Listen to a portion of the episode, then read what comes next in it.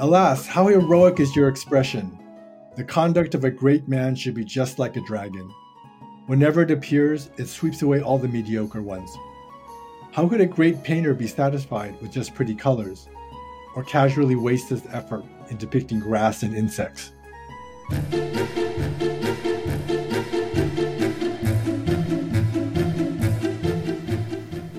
Hi, I'm Alexis Sand.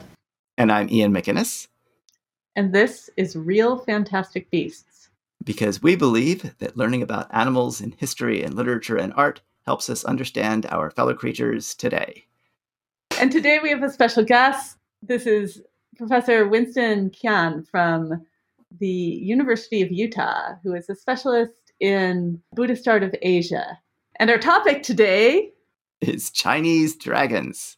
Yes, we're sort of dragon-themed here in season 2. We started out with Western dragons. We've talked about Japanese dragons. And today, we're going to take it even further back into the mists of time with Chinese dragons. You don't need to have listened to those previous episodes, but if you want to follow our own logic through the course of history, you will go back and listen to our episodes on European dragons and on Japanese dragons with Laura Neufer.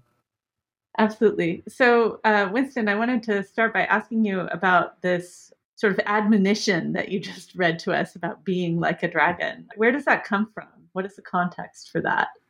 Yeah, it's a colophon, or one of these writings that come at the end of a long hand scroll, kind of horizontal painting format that was used in China traditionally. And it's a painting about 9 dragons. It's in the collection of the MFA Boston, dated to the 13th century by painter Chen Rong, who was a frustrated scholar official who one day got drunk and took out his frustrations by painting this scroll of 9 dragons. And what I read was one of the later viewers of this painting who was so moved by the dynamism and the divine quality of these dragons that he decided to write a colophon praising the painting. So that's where it comes from. So you're saying that this colophon is written right on the painting by a later viewer, not by the 13th century painter himself. Well, there are several colophons on the painting, and this is one of the unusual things about Chinese paintings is that not only the painter or the immediate collectors, but all the subsequent collectors might add their own writings to a painting. So you basically have art history literally written on the paintings themselves. That's so bizarre. From a Western perspective. I mean, it would seem, rude to write on somebody else's painting. Yeah, that's one of the differences. The thing is that you had to write in very good calligraphy, and you had to write very good prose or poetry. I mean, if your calligraphy was bad or your writing was bad, then you would be defacing the painting. But if it was good, then you would be adding to it. Ooh. That was the belief. Tell us a little bit more about this painting. I'm looking at the images on the Boston Museum of Fine Arts website, and they're absolutely stunning. This is an ink painting? It's an ink painting, yeah. So basically, all you have are ink tonalities. The white that you see in the image is actually the blank paper that hasn't been touched by ink. So there really is a sense here of transformation between mass and void, clouds and mist, the empty sky, and the cloudy sky, constantly shifting. And this kind of constant transformation is a very Taoist ideal. It's one of the 3 religions of China that believes in the power of transformation, and especially the power of water and transformation. I think that dragons in China are very much linked with water. They are thought to control rain as well as floods. So this is one of the reasons why I think ink paintings are particularly powerful in capturing the watery quality of these animals. You say that they're watery quality, and I see these, sort of clouds of mist and maybe steam. But these dragons are also in the sky. I mean, they're aerial creatures up above these mountain peaks that are sort of suggested with these slashing brush strokes. They're scaly, they're clawed, they have horns. Are these typical 13th century Chinese dragons that we're seeing here? The form of the dragon that we see in this painting is basically the typical form of the dragon, period. Long, sinuous body, 4 clawed feet, a head that kind of looks like a crocodile, and antlers.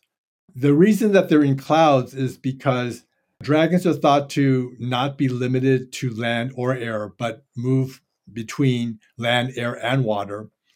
And clouds are actually thought to be a form of water in China. So this kind of still corresponds with their elemental quality as being associated with water, to be in clouds. Were they also associated with storms or sort of weather phenomenon, or just clouds? Yes. Yeah, well, oftentimes they'll be associated with thunder as a kind of harbinger of rain. And why 9 dragons? Is there a significance to that? Yeah, well, 9 is a very auspicious number in Chinese culture. They're also closely linked with dragons because dragons are thought to be auspicious. So having 9 dragons would be better than 1. 9 is also a number that's associated with the emperor, and dragons are also closely associated with emperors. There aren't any legends that I know of where dragons transform into human beings or vice versa, but dragons are very closely identified with human beings. They're thought to be, the aspirational human being that people strive for. Do they speak? Do dragons talk? That's a good question. Not that I know, not that I've heard of. I think that just their presence brings good things, and that's the important thing. I don't think that they are meant to actually communicate with anybody. I think that's one of the reasons why they're so grand and majestic, is because they do occupy their own realm. In a way, I think that a dragon speaking to a human being would be beneath them in the Chinese context. Interesting. Do they go? I mean, this association between the dragon and the emperor, is that something that has sort of a definite starting point, or when do you see the earliest sort of manifestation of the dragon in Chinese culture? This association between the emperor and a dragon starts very early, from the Han dynasty back in the 2nd century BCE.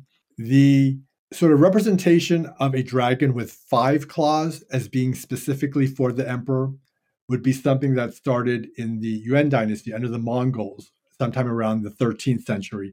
And that's where we start to have dragons with very specific numbers of claws. So 5 claws are always reserved for the emperor, 4 claws for lesser nobility, 3 for even lesser nobility, and so on. But when you get to 3 claws, basically anybody can use them. But basically, using a dragon with 5 claws was reserved for the emperor. And if you were stupid enough to actually, wear something with 5 clawed dragons and you weren't the emperor, you would be accused of treason and punished accordingly. So it was a big deal to have 5 claws.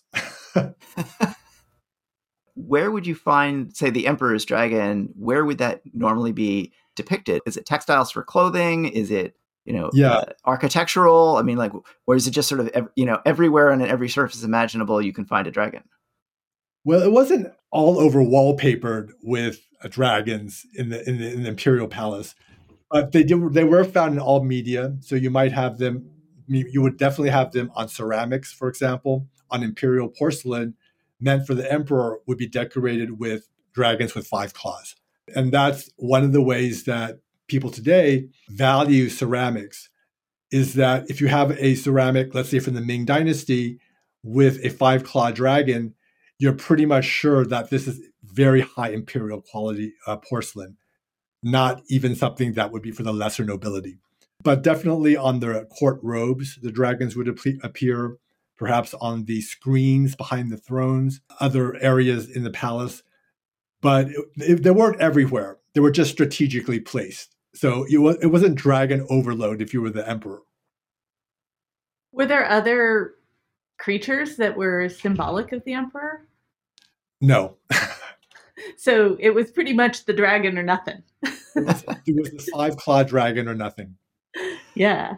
So that makes me think, you mentioned the imperial ceramics, like the five-clawed dragon being reserved for the emperor. What about export ceramics? Did you get four-clawed, three-clawed, two-clawed, no-clawed dragons? Like, was there a sort of pattern for the ceramics that were produced for export to, say, Western Asia or Europe? Right. Now, that's a really interesting question. You know, I'm not an expert on export porcelain, but I have never seen an export ware with dragons. I don't think they were of interest to Western markets. What I see on export porcelain tend to be images that would have appealed already to Western audiences. And I don't think a dragon was one of them. I mean, the thing about the Chinese dragon is that it's not, I mean, I think that dragons in the West are seen as being very aggressive. And I don't know if it would have been a very pleasant thing to have on an export ware. Well, and we also, I mean, dragons get associated with the devil in the European tradition. So you can imagine not wanting the devil on your dinnerware, as it were. No. Is there, in Western heraldry, the position of the animal is itself also conventional. So much so that, you know, you can have a lion rampant or a lion couchant lying down, and that all sort of conveys particular meaning. Are the imperial dragons, are there conventions in their kind of positioning and representation, whether they're flying, whether they're on the ground, that have meaning? Or is it just, as long as it's got five claws, it can be doing anything? They're very sinuous. That's one thing. You never really see dragons that are stiff. They're always curled up in some way, usually in an S-shaped curve. The art historian Jessica Rawson has actually done a study of that motif, the S-shaped dragon, and how it travels across different cultures. Yeah, it's usually very sinuous. That's the main thing.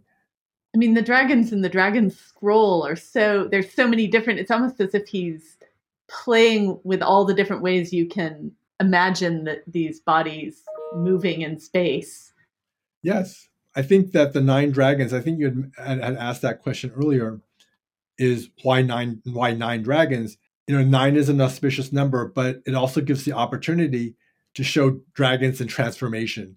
So one interpretation of the scroll is that we're not really seeing nine dragons. We're just seeing one dragon in nine different manifestations, nine different transformations. That's one of the powers that dragons have in China.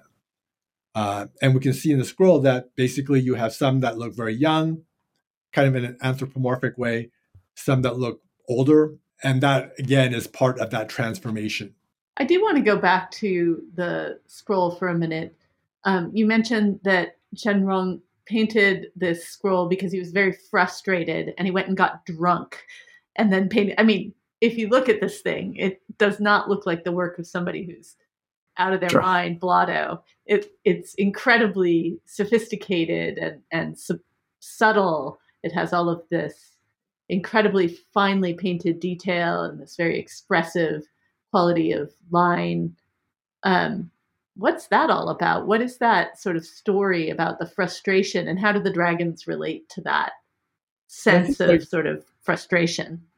Well, first of all, as you mentioned, you know, this scroll with nine dragons is very detailed, very deliberately and skillfully done. Clearly, it wasn't done by somebody in a drunken outburst. So this legend around it about him doing this when he was drunk is kind of performative. This is what frustrated scholars are supposed to do. They get drunk and do things. So it's not exactly real that he would have gotten drunk and painted this. I mean, he most likely painted this over a period of several months. You know, one of these dragons should have taken several days just to paint one of them. But the transformative nature of dragons, the kind of hope that they embody, is part of his frustrations of the painter and the scholar. Because they offer this chance to transform himself. One of the things that dragons do that's really important as well is that there's this legend in China where carp, if they are very strong and very diligent, they can swim upstream and jump through this gorge called the Dragon Pass in the Yellow River, and then transform from fish into dragons. And so this myth has become very inspirational for generations of students who think that, you know, they just work very hard, they pass an exam, and then they can be transformed into something quite different. So there is a close relationship between dragons and, let's say, scholarly success, which basically would mean professional success in traditional China. So are you saying that a dragon is essentially a carp with tenure? Yes, a full professor and a member of Congress. So this raises a question.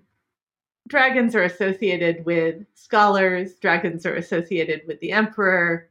These are definitely masculine roles. In other cultures that we've looked at, dragons have a kind of gender fluidity, I guess I would say, and are often associated with female characteristics, but that doesn't seem to be the case here. Can you talk a little bit about that? Yeah, well, dragons are definitely gendered male in China. There are no female dragons. And this is because they are associated with the yang principle, as in the yin-yang or dualism, you know, yin being feminine, yang being masculine. Dragons are the embodiment of yang principle, or the masculine principle. So there's nothing about them that's gendered feminine. So they're not, I mean, well, okay, maybe I should ask, do they sort of reproduce asexually, or is in fact reproduction not really an issue? That is to say, they are beings that exist, and the lore isn't really about how you get more dragons. Yeah, I don't think that's part of it.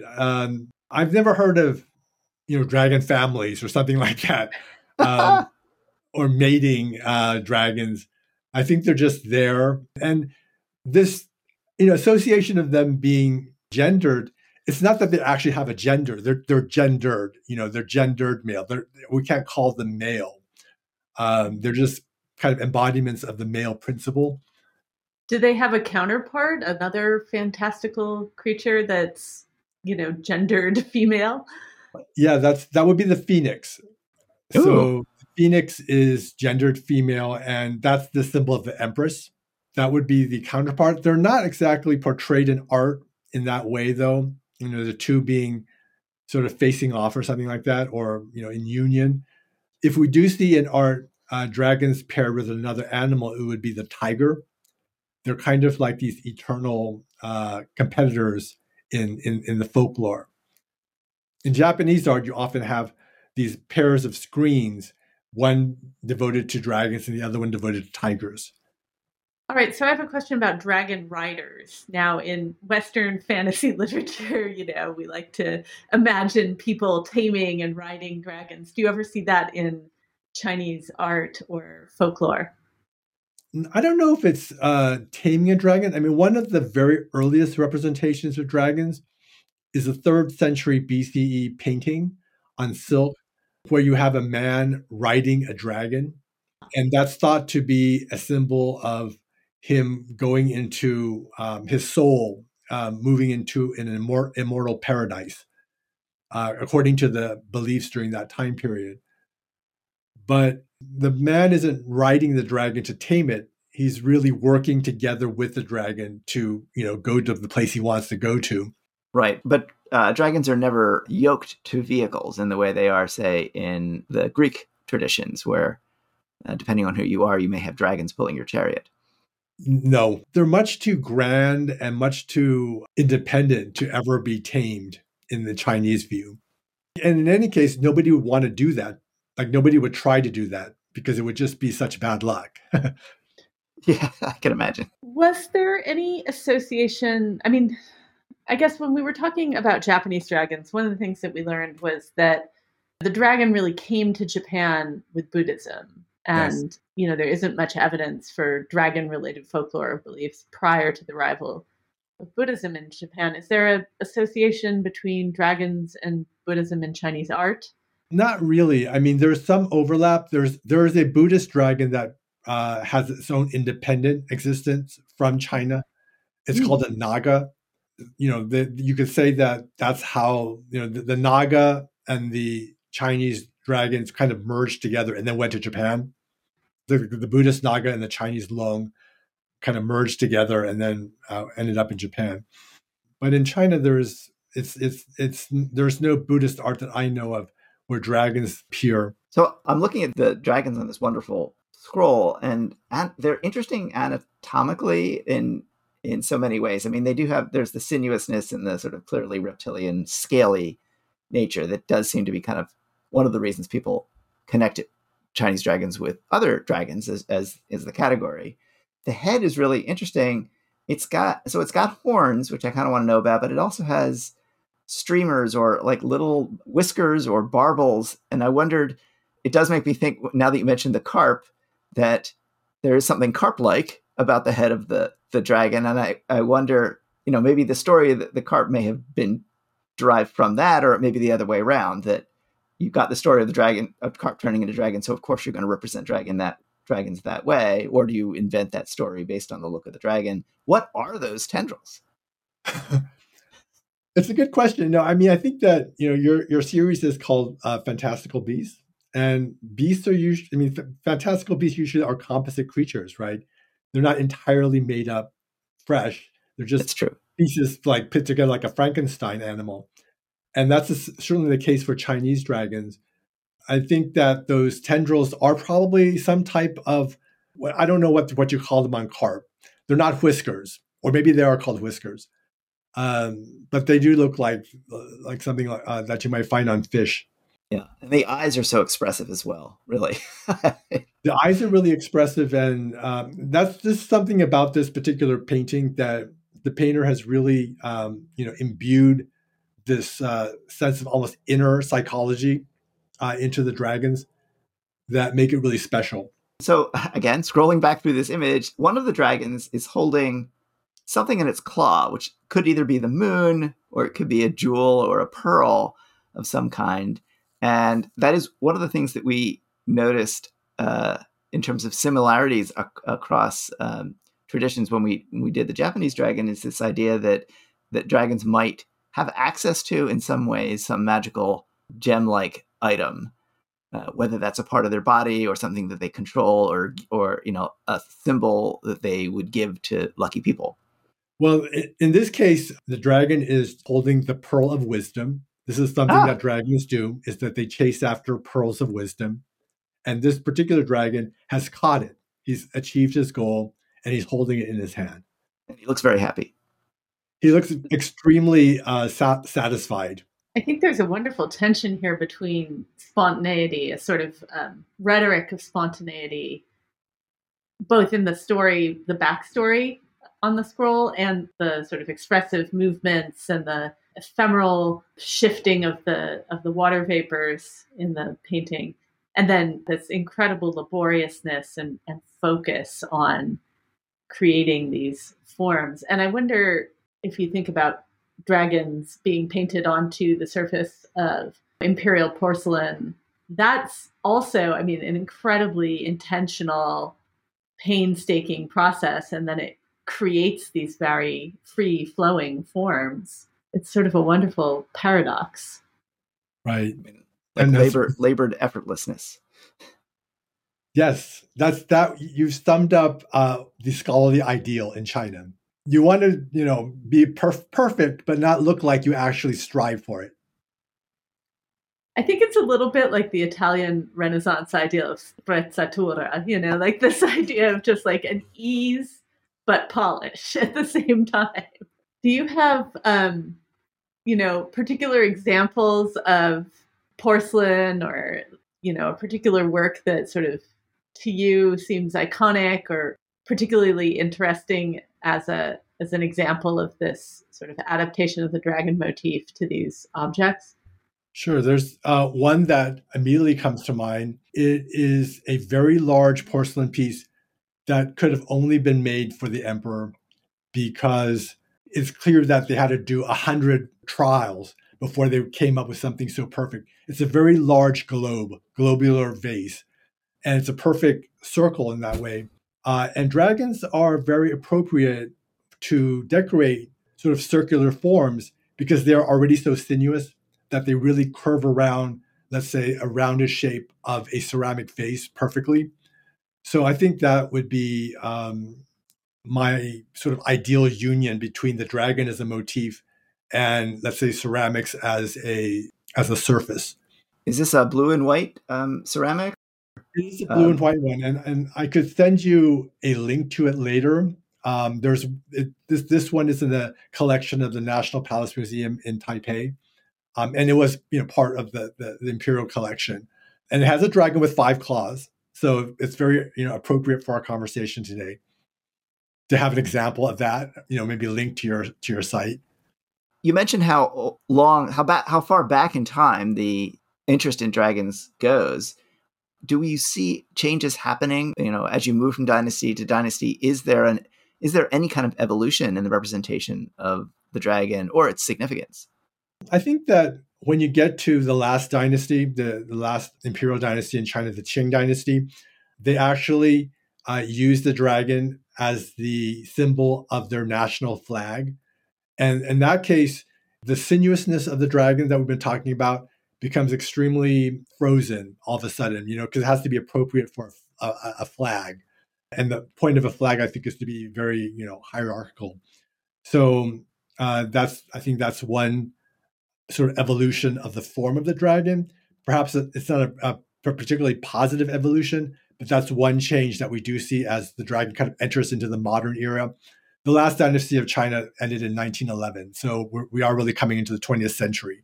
And dragons are still, important. They're still part of their national flag. The People's Republic of China actually debated whether or not to have a dragon on their flag. But the argument was that it would have been too aggressive a symbol because they realized that Westerners would be looking at this flag too. And so they opted not to choose the dragon for their national flag, the PRC. That is so interesting. And it's interesting that you suggest that the dragon becomes progressively less fluid or like more rigid, as though instead of the other way around, where the older things are the fossils and the living creatures are in the current, it seems as though the Chinese dragon is in the process of fossilizing over time. That's an interesting way to look at it. Yeah, in some ways that's part of the process of art. The painting that we've been discussing, you might call it a kind of classical rendition of a dragon at its high point. That it's perfectly balanced in terms of its sinuousness and its kind of personality. But all art goes into those rigid phases, and it has to be reinvented after that. So it's a kind of you might even say an inevitable phase in most art forms to enter into that fossilized phase. I wonder if, the sort of, not exactly mass production, but widespread production of dragon images on porcelain itself doesn't contribute to that kind of process of fossilization. You have a hard medium, you have a kind of set of physical constraints, and then you have these dragons wiggling all over the surfaces of these things. But if you're making a lot of dragon vases or dragon cups, you're going to, as an artist, probably make a routine and then just follow that. And then maybe your students learn your routine and their students learn that routine. And it's sort of, so it goes. Yeah, no, I would say that the vast majority of dragons on porcelain are very routine and boring. It's really the highest level imperial porcelains with dragons where the dragons come to life. They're really the only ones worth looking at. So I'm going to send you the link to that vase that I mentioned. It has a really good dragon. I like the idea that there are good dragons and meh dragons. Dragons. Although, I will say, compared to the stiffness of so many representations of dragons in the West, even the most boring, conventional, sinuous dragon on Chinese porcelain is way more exciting and interesting in some ways than some other dragons. Although the stiffness of dragons that sometimes has a certain kind of charming anthropomorphic effect. They seem awkward. I mean, I'm wondering if in the West, dragons were ever aestheticized the way that they are in China. I think that's a good question, because certainly not in the medieval period so much. I mean, their function in medieval art is so much a function of expressing evil. They're a figure for Satan or a figure for destruction. They don't really have a positive side, as we discussed. I mean, they have a sort of fantastical, fascinating side, but it's the fascination of the repulsive rather than the fascination of the intrinsically beautiful. You know, there are sinuous zoomorphic images across the Western tradition, but they're not kind of contiguous with dragons and dragon lore. There are often other creatures which have been made sinuous and form capital letters in manuscripts, and right. So yeah, the dragon. I think the negative overtones mean that people are not wanting to get drunk and draw dragons as much. There is this tendency in the medieval tradition to render written characters as, you know, as sort of bestial illustration or other things, right? To use the curves of the letters and things like that. And I wonder, given the sinuousness of the dragon, does Chinese calligraphy ever make letters out of animals, dragons, or other? Sometimes, yes. One of the interesting things about dragons is that the Chinese character for dragon, long, actually looks like a dragon. I mean, it has a kind of head, kind of sinuousness to the character. Getting back to Chen Rong, does he at any point in this scroll write anything? I mean, is the poetic inscription, for example, that I see at the end of the scroll, is that his inscription explaining the origin of the painting? Or yeah, so the first colophon at the end of the painting is the artist's poem, where he describes his sort of frustrations and, you know, the drunkenness that he entered into to paint this. And it's actually the only extant calligraphy that we have by Chen Rong that's on this painting. So it's very valuable for that too. It's absolutely beautiful. It's very loose and fluid. It comes right after, depending on which way direction you're reading it, but right in between two dragons, one of whom is the one holding the Pearl of Wisdom, which given that his poem is about frustration or, you know, intoxication, makes me wonder whether wisdom itself was associated with altered states, right? That idea of, you know, like holy madness or access that you get to knowledge through intoxication. Yeah, no, that's a really interesting point. I mean, one of the things about this scroll is that it's very Taoist. You know, Chen Rong identified as a Taoist. All the other people who viewed the painting and then wrote their own colophons were identified as Taoist. So we're really looking at a Taoist painting of dragons. And in Taoism, altered states is very important. That's where you become transformative. I mean, Taoists are known to ingest drugs. And that, to me, is exactly what this painting captures. I mean, the flow along the horizontal axis of the painting, you're switching from mountains to storm-tossed ocean waves to... You're sort of like in a, what do they call it? A flotation tank with the sensory deprivation, and you start hallucinating, and this is what you see, you know? Yeah. I mean, now that you mention it, it does look like somebody who may not have been drunk, but definitely was on something. So does this mean that Chinese dragons are also in some ways emblematic of cognition, right? Of the process by which you imagine or think through. Yeah, I think you're reading a lot of really interesting things into this scroll. We've done a lot. I think we've done a lot for this painting today. I don't think anybody's talked about this painting so much. It's such a fascinating work, you know? I mean, it just has so much going on. I mean, at least it's clear that the way dragons are being represented is well established very early, and there is variation, but you can clearly see even the dragon on the flag that you mentioned, stiff and awful as it is clearly a relative of these dragons. And that's something you don't see in the Western tradition, where there's a huge variation in kind of conventions of representing dragons, including whether they have wings or not even. And I do notice that Chinese dragons fly, but they don't need wings to do it. It's clearly a magical flight. Exactly, right. It's they move in ways that are not physical. There we go. We can travel to the stars if we could only harness the Chinese dragon. And I mean, it is such a strong contrast to what we learned about Japanese dragons and what we've learned about European dragons. I mean, they all have magical qualities, right? Because they're dragons. But it seems to me that the Chinese dragons are much more dragons of the mind, whereas the dragon that Beowulf fights at the end of that poem is very definitely a sort of worldly dragon, a dragon of worldliness, and sort of material goods. It's associated with treasure, but not any kind of spiritual treasure, just like actual treasure. And when it is spiritual, it's often negative, such as greed, right? Yes.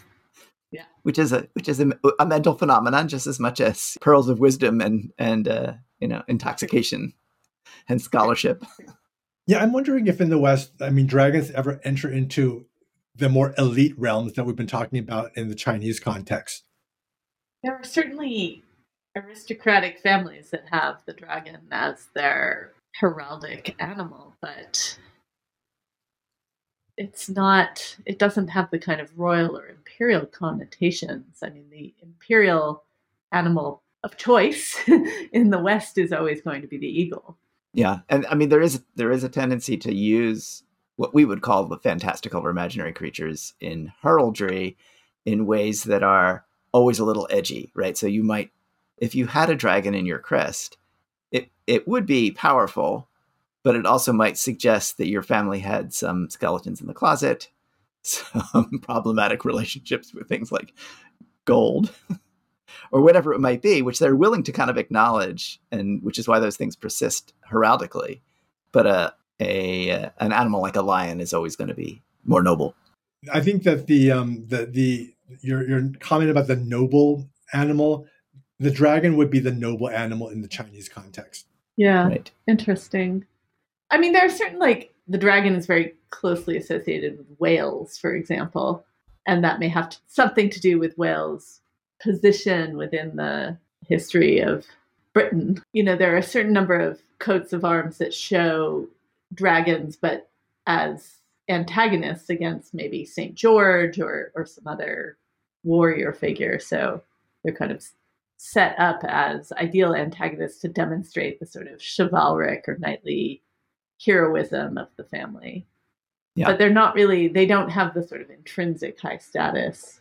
I think there's an association between Portugal and the dragon too, or a specific type of dragon known as a wyvern, which is, by the way, our little motif for Real Fantastic Beasts. It's like a dragon with no legs but wings, or no back legs. It has front legs. It's an awkward dragon. It's a very awkward creature. Yeah, is our logo. Well, Winston, we're going to have to come back to you on, I think, the phoenix, because we haven't done the phoenix yet, and clearly that's another noble animal but sort of coexisting with the dragon in the Chinese tradition. And then we are going to be kind of returning to the tiger in some interesting ways. And so maybe I think, it's worth coming back to Chinese tigers as well. So I think we've also laid the grounds for some future fantastic creatures here. Tigers and phoenixes don't play the same role in art, in Chinese art, that dragons do. Right. They're just not that important. We're broad-minded, There's always lore. There's always, there's tiger lore. There's phoenix lore. We cover it all. We are, our tastes are wide ranging. I mean, I guess one of the things that's really, as we sort of tried to look at dragons in particular from a number of different cultural perspectives, what's really come home to me is that despite the fact that, of course, the words used to describe these creatures are different, the history and religion and social significance of these creatures varies widely. It's not there's a dragon And especially, I think dragons make this point, because dragons are entirely, in the end, creatures of our minds. There is this type of animal that it seems like we need as human beings for thinking with. And it is an animal that resembles in some ways animals that we know, whether fish or snakes or lizards. Then it performs these kind of necessary functions. It helps people think through certain kinds of problems, problems of ambition, problems of frustration, or problems of temptation. And dragons definitely dwell in that realm of our sort of our urges and desires. You know, I think it is interesting that human beings do tend to look at certain animals as bigger than themselves. Yeah, no, that's really interesting, the idea of scale. Dragons are always massive, aren't they? Although I've never seen an example of a dragon, well, except for the one, that painting that I'd mentioned of the man riding the dragon. Typically, they aren't, you know, represented alongside human beings. Right, but if they're in clouds, you know, with a natural back, I mean, they seem big. I think they're big. I'm gonna say that those are some big dragons in that scroll. Bigger than us in the way that the weather is larger than we are. Well, this has been fun. I think we've learned quite a bit about Chinese dragons. And anyway, thank you again for coming on, and we so appreciate the time you've given us. Thanks for having me. Thanks. It's fun. If you have questions or comments or suggestions about future episodes, we would love to hear from you. Just go to realfantasticbeasts.com and you will find lots of ways to join the conversation.